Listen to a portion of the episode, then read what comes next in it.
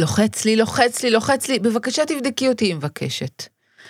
אז אני בודקת אותה, פתיחה מלאה, ואני רואה ראש שעיר, מתחיל להגיע.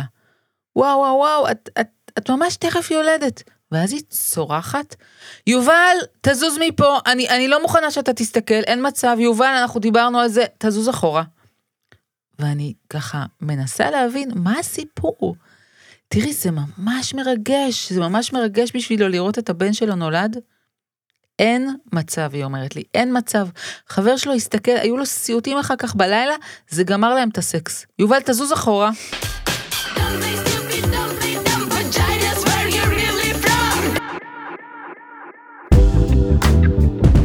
היי, קוראים לי אביגאל גורן. אני דולה ומלווה נשים בלידות. ואני מיכל רוזן, אחות, מיילדת, ואתם מאזינות לבאות לעולם. שיחות על הריון ולידה.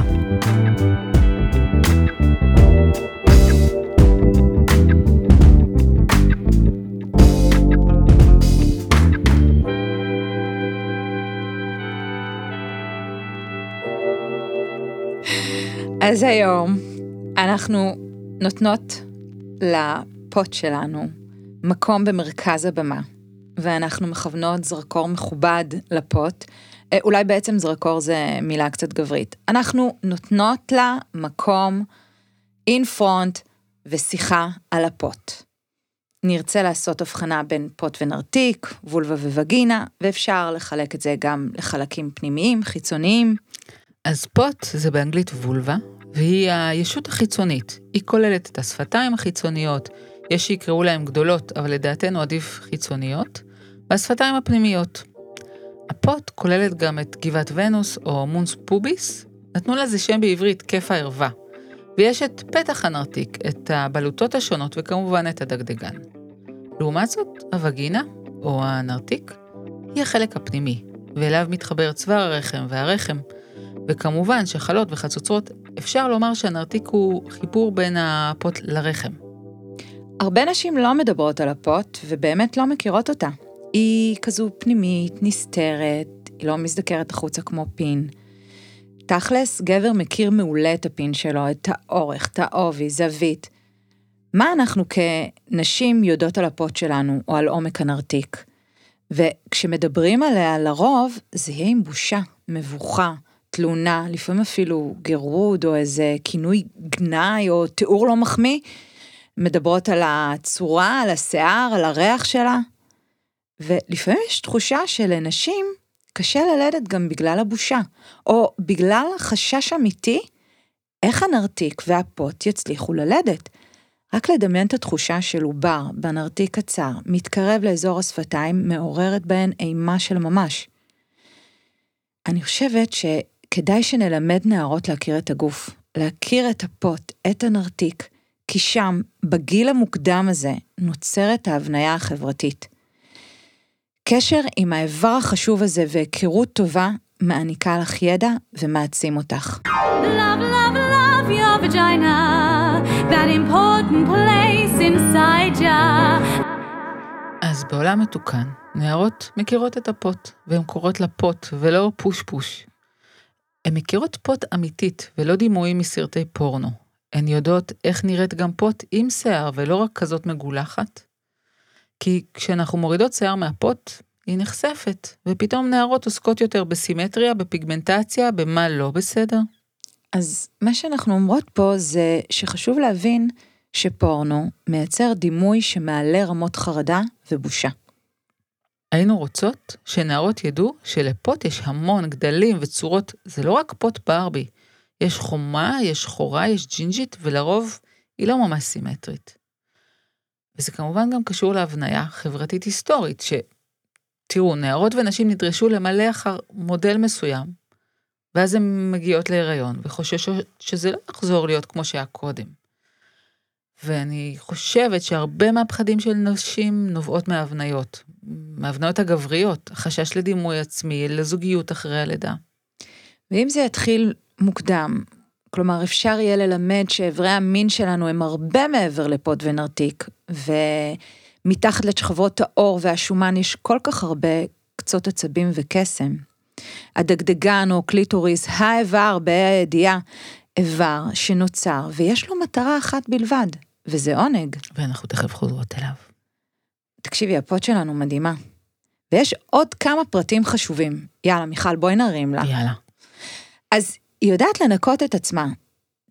תקשיבו, אתן יכולות להימנע מכל מיני שטיפות היגיינה מיותרות. השטיפות האלו בתכלס משנות ה-pH, והפוט שלך לא זקוקה לזה. יש בפוט בלוטות שאחראיות להפריש נוזל ולנקות אותה. וגם אין פוט מודל סטנדרט. זה בא בכל הגדלים, הצבעים והצורות. מה שמדהים, בעיניי מה שמדהים זה שהיא משתנה במהלך החיים שלנו. וזה לא רק אחרי היריון ולידה, היא משתנה גם בזמן גירוי מיני. הפוט משתנה בגודל ובצורה. דם מגיע לאזור, היא גדלה, ותכף אנחנו ממש נבין איך ולמה היא גדלה. ואם מדברות על הפוט, בואו נדבר על אורגזמה. רוב הנשים יחוו אורגזמה דגדגנית, ולאו דווקא נרתיקית. יש כאלה שיחוו אותה משולבת. יש לנו בדגדגן, וואלה, יש כל כך הרבה קצות עצבים. אנחנו מדברות על מספרים של 8,000, 8,000 קצות עצבים. זה אומר שיש כל כך הרבה פוטנציאל לעונג. כבר 400 שנה יודעים שהוא שם, הדגדגן. ממוקם בחיבור העליון של השפתיים הפנימיות. בערך משנת 1800 יש כבר תיאורים שלו. ואת מכירות את הספר הקנוני הזה, Grey's Anatomy, שעשו עליו סדרה? את יודעת שבמהדורה שלו מ-1948 אין קליטוריס? הוא לא קיים בספר. אבל לאט לאט הוא נכנס לספרות, ובהתחלה תיארו אותו כמו איזה כפתור קטן, בליטה בגודל צימוק. היום, וואלה, היום כמובן מבינים שזה רק קצה קצה הקרחון, ומאחוריו יש עולם שלם. יש מדענית אוסטרלית, קוראים לה פרופסור הלן אוקונול, היא עשתה את המחקר המקיף הראשון שחקר את הקליטוריס מבחינה אנטומית, וזה בוצע ב-1998, היא בוחנת אותו במכשיר MRI, והיא רואה שמה שדובר עליו כצימוק, הוא לא באמת צימוק, אלא מבנה אנטומי מורכב וגדול, מלא קצות עצבים. וזה עבר בצורת סחלב או האות Y הפוכה, ויש שיגידו שזו עצם משאלות גדולה, שמגיע עד מתחת לעצם הערווה ועוטף את הנרתיקולומי בפנים ומתחת לשפתיים, עם פקעות דם שמתמלאות בזמן עוררות, ממש זקפה נשית. עוד משהו שמבינים בשנים האחרונות ואחרי שעשו הדמיות, האגדה הזאת על נקודת ה-G, זו כנראה אגדה אורבנית, ככל הנראה זו פשוט רקמת דגדגן בעומק הנרתיק שמתמלאת בדם ומתנפחת. דת, אפילו קראתי שלכל היונקים, כלומר לכל היונקות יש דגדגן. מדהים. ואם אנחנו כבר מדברות על רעיונות של גברים בנוגע למיניות של נשים, את קולטת שזיגמונד פרויד טען שאורגזמה דגדגנית היא עדות לחוסר בגרות פסיכולוגית. כמן, זיגמונד, מה אתה מבין? אז באמת שעד לא מזמן חשבו שהדגדגן שם רק בשביל העונג, אבל אז ב-2018, ממש רק לפני שנתיים, רופא בריטי בשם דוקטור לוין כתב מאמר, והוא טוען שם שגירוי של הקליטוריס מפעיל אזורים במוח שמובילים לשינויים פיזיולוגיים בנרתיק, ושיש לקליטוריס תפקיד לא רק בעונג אלא ברבייה. השינויים האלה מביאים ליותר הפרשות, מה שנקרא לובריקציה וגינלית. זרימה של דם וחמצן לאזור, עלייה בטמפרטורה וירידה ברמת החומציות, או במילים אחרות, סביבה מעולה לזרע גברי. כלומר, מעודד פוריות. וואלה, ממש לא ידעתי את זה. אז רמנו לפוט, סבבה, למה בכלל לדבר על הפוט אתן שואלות? אז תחשבו רגע, מה חובה פוט בהיריון? כי קורה לנו משהו כשאנחנו מתחילות לדבר על היריון ולידה. כל היחס למקום החשוב הזה משתנה. משהו במערכת היחסים עם הפוט. כבר בהיריון נשים מסתכלות על הפוט שלהן והיא נראית להן שונה.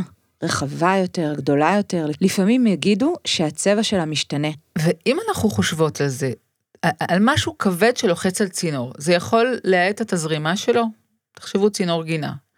וזה יכול לגרום לשינוי בתחושות. לפעמים הלחץ על כלי הדם יגרום להאטה בהחזר הוורידי. לנפיחות בפוט, גודש ורידי, והתחושות יהיו בהתאם, שזה גדוש, שזה לוחץ, בטח כשהעובר גדל והראש שלו מתמקם שם בחלק התחתון של האגן. בעיקר חשוב לנו לומר שלרוב השינוי הוא מאוד תקין, כמו שצבע וגודל הפיטמה משתנה. גם הפות עוברת שינוי בעקבות ההיריון והלידה. ההורמונים שמאפשרים לנו להרות, להיקלט ולשמור על העובר הזה 9 חודשים וללדת אותו.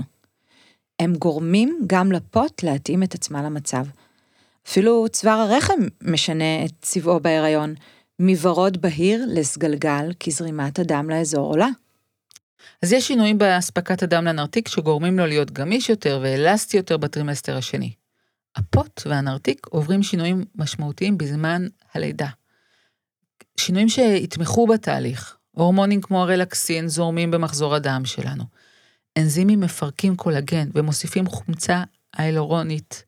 הרקמות הופכות לגמישות יותר. אבל אם השינויים שעברת נראים לך לא תקינים, למשל דליות בנרתיק, שזה בעצם כלי דם מורחבים וכואבים, כדאי מאוד לגשת ולהתייעץ. תגידי, ומה קורה לפות כשאנחנו נכנסות לחדר לידה? נתחיל מזה שאין מיניות בחדר לידה, היא נשארת מחוץ לחדר, מיניות נשארת במסדרון המבקרים, ולרוב אין כניסה למיניות בכלל לבית חולים. בחדר לידה הפות כבר לא פות, הוא נרתיק. הוא צינור, תעלה, הופך להיות מקום לתינוק לעבור. וגם, תחשבו, איפה הפות בתוך יחסי הכוחות? כשאישה שוכבת עם חלוק פתוח, מעליה אנשים במדים, עם תגים, והמון המון בדיקות שמתבצעות בה, זה לא מצב נעים לפות חדשה בעסק, פות שהיא בפעם הראשונה בחדר לידה. פתאום הפות הפרטית שלנו, שכל כך הסתרנו כל החיים שלנו, הופכת למשהו ציבורי, שנצפה ונמדד, מקבלת ציונים ולוחות זמנים, יש בה ביקורים כמעט כל שעה ותיעוד התקדמות, ציפיות כלפי צוואר רחם שייתן עבודה וייפתח, הכל על פי עקומת פרידמן. אני חושבת שכל כך התרגלנו שזה ככה, שזה הנורמלי, שככה זה צריך להיות, שלפעמים אני שואלת אישה אם היא מרשה לי לבדוק אותה בלידה, והיא לא מבינה למה אני שואלת אותה. תקשיבי לי, אני מבקרת לך בתוך הגוף, תמיד, תמיד צריך לבקש רשות, ולא רק לבקש לחכות שהיא גם תתקבל. פות, איפות, איפות, והיא שלך, גם בחדר לידה. מה גם שיש נשים שמגיעות עם סיפור רקע מורכב. ויש נשים שיש להם שם זיכרון קשה או טראומטי. נכון שברוב המקרים הפות הוא מתחבר לנו למקור עונג, אבל אצל חלק מן הנשים זה מקום שעבר טראומה, ולחזור למקום הזה זה יכול להיות מאוד קשה.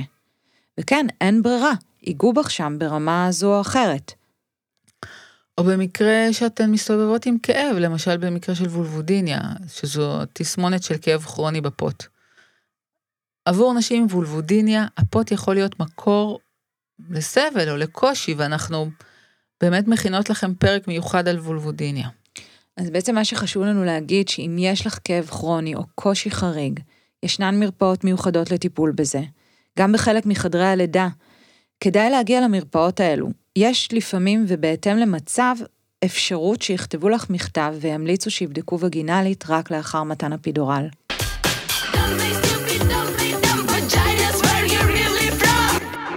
נראה לי, את יודעת שזה שוב הזמן להזכיר את נושא התחתונים. אין צורך לוותר על התחתונים במיון יולדות, גם אם יש בדיקות. כדאי לך כשמסתיימות הבדיקות הווגינליות להחזיר את התחתונים. יש במהלך הלידה הרבה הפרשות, ויותר נעים כשיש תחתונים עם פט שסופג אותן. מעבר לזה, לתחושתי, אישה עם תחתונים היא פחות חשופה. ואני חושבת שזה אפילו מפחית קצת את הקצב של הבדיקות שבודקים אותה. מיכל, דגדגן בחדר לידה. הדגדגן בחדר לידה הוא כאילו לא עוד מקור לעונג, הוא כבר לא אלפי ומיליוני קצות עצבים, הוא בעיקר לא משהו שמתייחסים אליו, שמת לב לזה? לגמרי, נכון. לא ניתן לו מקום, אבל אני יכולה להגיד שבשביל הרבה מילדות, הן מאוד מאוד מתאמצות להגן על הפות ועל האזור של הקליטוריס. אני חושבת שלכל המילדות יש בלב איזו תפילה שרק בבקשה אלוהים שלא יהיה שם קרע, למרות שאנחנו חוששות מהקרעים האלה, כי גם אנחנו המילדות נשים, אבל חשוב לציין שאלה קרעים פחות שכיחים, והם מחלימים ממש טוב. רוב הפעמים הפות מחלימה מצוין, כי יש לה הספקת דם טובה והיא בנויה להחלים. מי שרוצה לשמוע על זה עוד, ממש מוזמנת ככה לקפוץ 2 פרקים אחורה לפרק על חתך חיץ וקרעים. אבל תשמעי משהו מעניין. ב-1985 היו 2 חוקרים שפרסמו מאמר בעיתונים מאוד מובילים, שגירוי של נקודת ה-G-spot, שהיום אנחנו מבינות שה-G-spot זה פשוט נקודה בגוף הקליטוריס, בתוך הקיר העליון של הנרתיק. לגמרי. בקיצור, 2 המדענים הרציניים, אחד קוראים דוקטור קומיסרוק, והשנייה דוקטור וויפל, הראו שיש לנרתיק יכולת לספק לאישה שיכוך כאבים, על ידי הגירוי של הנקודה הזאת. ממש חסימה של מסלולי הכאב. אז בקיצור, העוננות משחררת. לגמרי, העוננות משחררת. דמייני אישה בחדר לידה. דוקטור, אתה יכול לצאת מהחדר, אני רוצה לשכך כאבים, מחפשת את הג'י-ספוט שלי. יש בזה כל כך הרבה היבטים חברתיים בסיפור הזה. טאבו, בושה, מסתוריות, קדושה, זו תיבת פנדורה, אני מרגישה. חוקרי לידה מובילים מדברים על החשיבות של שחרור הורמוני המין בלידה. אינה מיי גסקין ומישל רוזן דיברו על סביבה נטולת סטרס, אורות נמוכים, שקט, פרטיות, תמיכה, ממש התנאים שאנחנו צריכות בזמן סקס. אלו אותם תנאים שיעזרו גם ללידות להתקדם.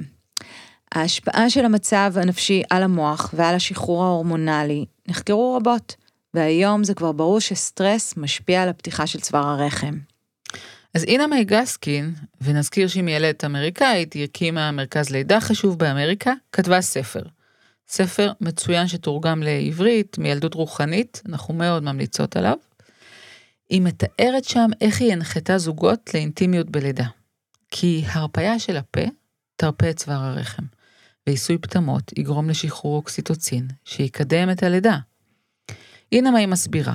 שכדאי שהאוקסיטוצין יגיע על ידי עונג, ולא, את יודעת, לא דווקא על ידי זירוז של פיטוצין בבריד. ובואי נביא את הציטוט האגדי שלה. בדיוק. אז the same sexual energy that got the baby in is best in getting it out. או בתרגום חופשי, אותה אנרגיה מינית שהכניסה את התינוק, כדאי שגם תעזור לו לצאת. מושלם. אז כשתינוק עובר בתעלת הלידה, הוא נוגע בקירות הנרתיק, ההתכווצויות גורמות לכך שנשלחים אותות למוח של האימא. ככה אנחנו מחוותות. אז אותו שחרור מפורסם של אוקסיטוצין והתרומה שלו לקשר, בינג, בונדינג. עכשיו דיברנו על אינטימיות ועולות לי הרבה מחשבות על הבן זוג. אם נחשוב על זה, הרבה פעמים בתוך חדר לידה זו תהיה הפעם הראשונה שבן או בת זוג יראו את בת הזוג שלהם נחשפת בפני זרים, שהפות שלה נחשף, שנוגעים בפות אנשים זרים. אני מסכימה איתך לגמרי.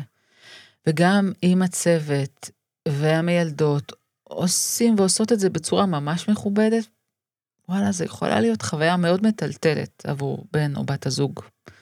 והרבה פעמים בני הזוג מרגישים שהם צריכים לעמוד על המשמר שם ולדאוג לה.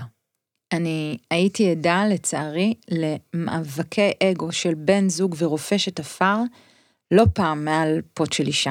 זה לא פשוט.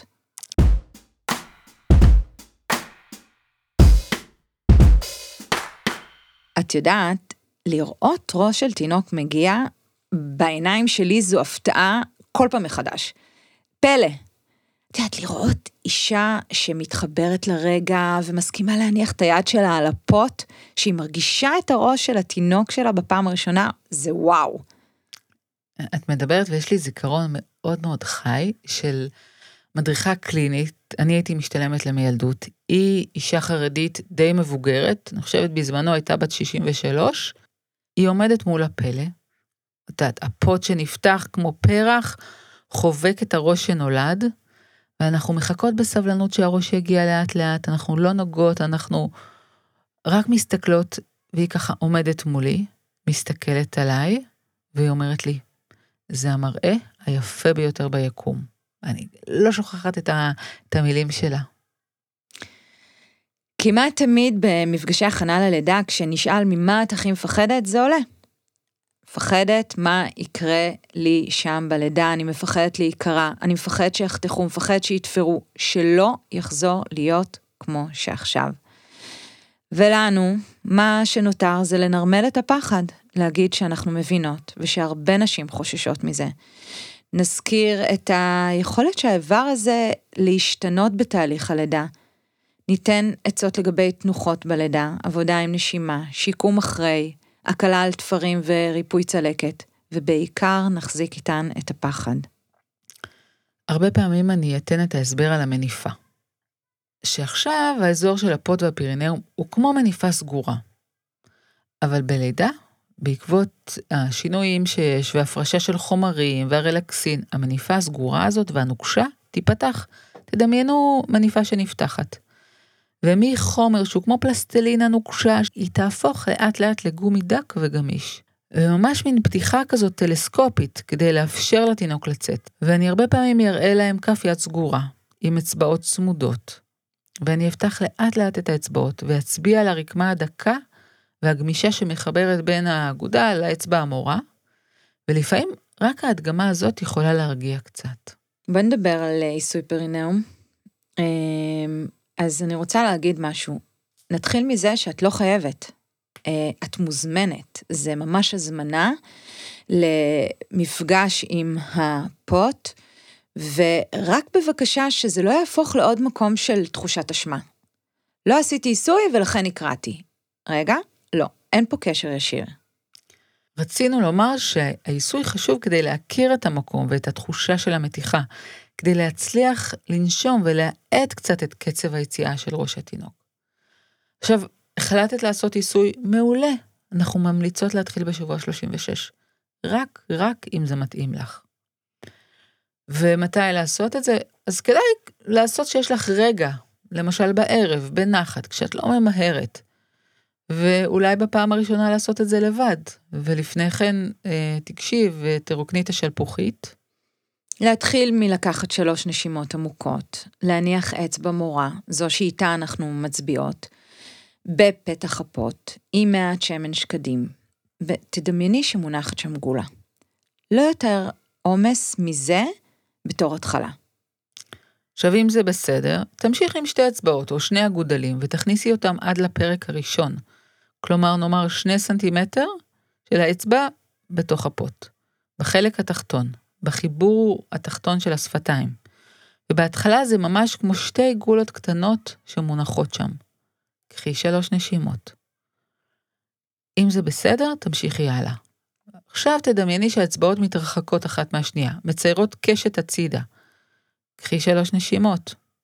ואם בן או בת הזוג עוזרים לך, בבקשה ברכות, עם שמן, בלי יותר מדי מוטיבציה או אמביציה, בקצב הנכון לך. פעמיים או 3 פעמים בשבוע, לא צריך יותר.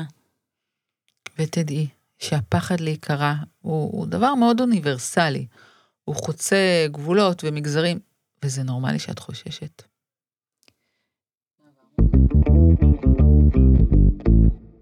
אם מתקשרת אליי 10 ימים אחרי הלידה ואומרת לי, אביגיל, תגידי, זה יסתדר בסוף? ואני לא מבינה למה היא מתכוונת. מה יסתדר, הענקה? מה, הוא לא עלה במשקל? לא, היא אומרת. אז אני ככה, מה, השינה? ברור שהם בסוף ישנים. תקשיבי, רק שבוע עבר. לא, זה, היא אומרת. אין לי מושג מה קורה שם למטה. תקשיבי, אני מפחדת להסתכל, כואב לי. אני לא מבינה מה עשו לי שם. איך בחיים אני אעשה סקס? לא, זה פשוט לא יקרה. אנחנו נותנות פה מקום להכל. יש פחד. הפחד להסתכל, האבל והאובדן שעולה בנו שכבר העזנו להסתכל. הפחד שזה יישאר ככה תמיד, כמו שזה עכשיו. זה ממש נורמלי. יש מקום להכל.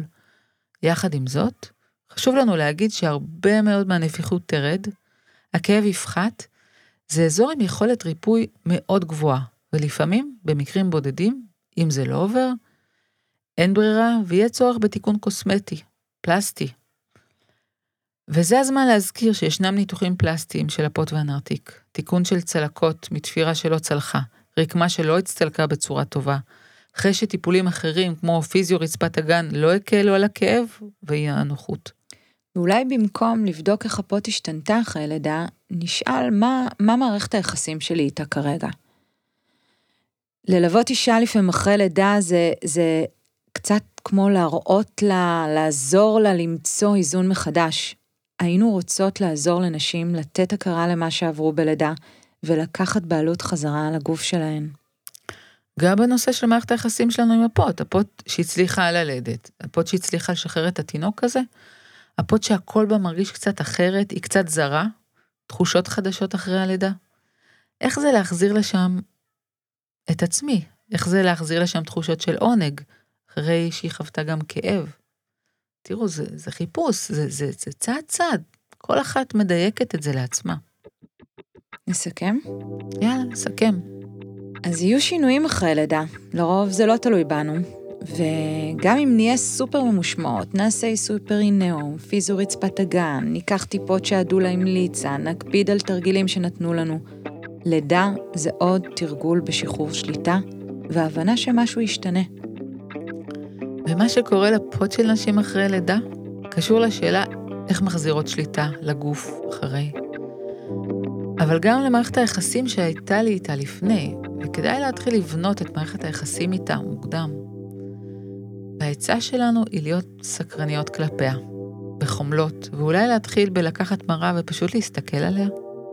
שוחח על זה יותר עם חברות, עם בעלות מקצוע, פחות בושה ופחות הסתרה. תודה. ותודה רבה לדוקטור מתן אלעמי על הייעוץ המקצועי לפרק הזה. תודה. תודה לפות. תודה לפות. You're too too my foo-foo, my new-new, my mincy-moo, lulu, my pingu, my bella-bella, woo-woo. Too too my foo-foo, my new-new, my mincy-moo, lulu, my pingu, my bella-bella, woo-woo. Love, love, love your vagina. Love that special.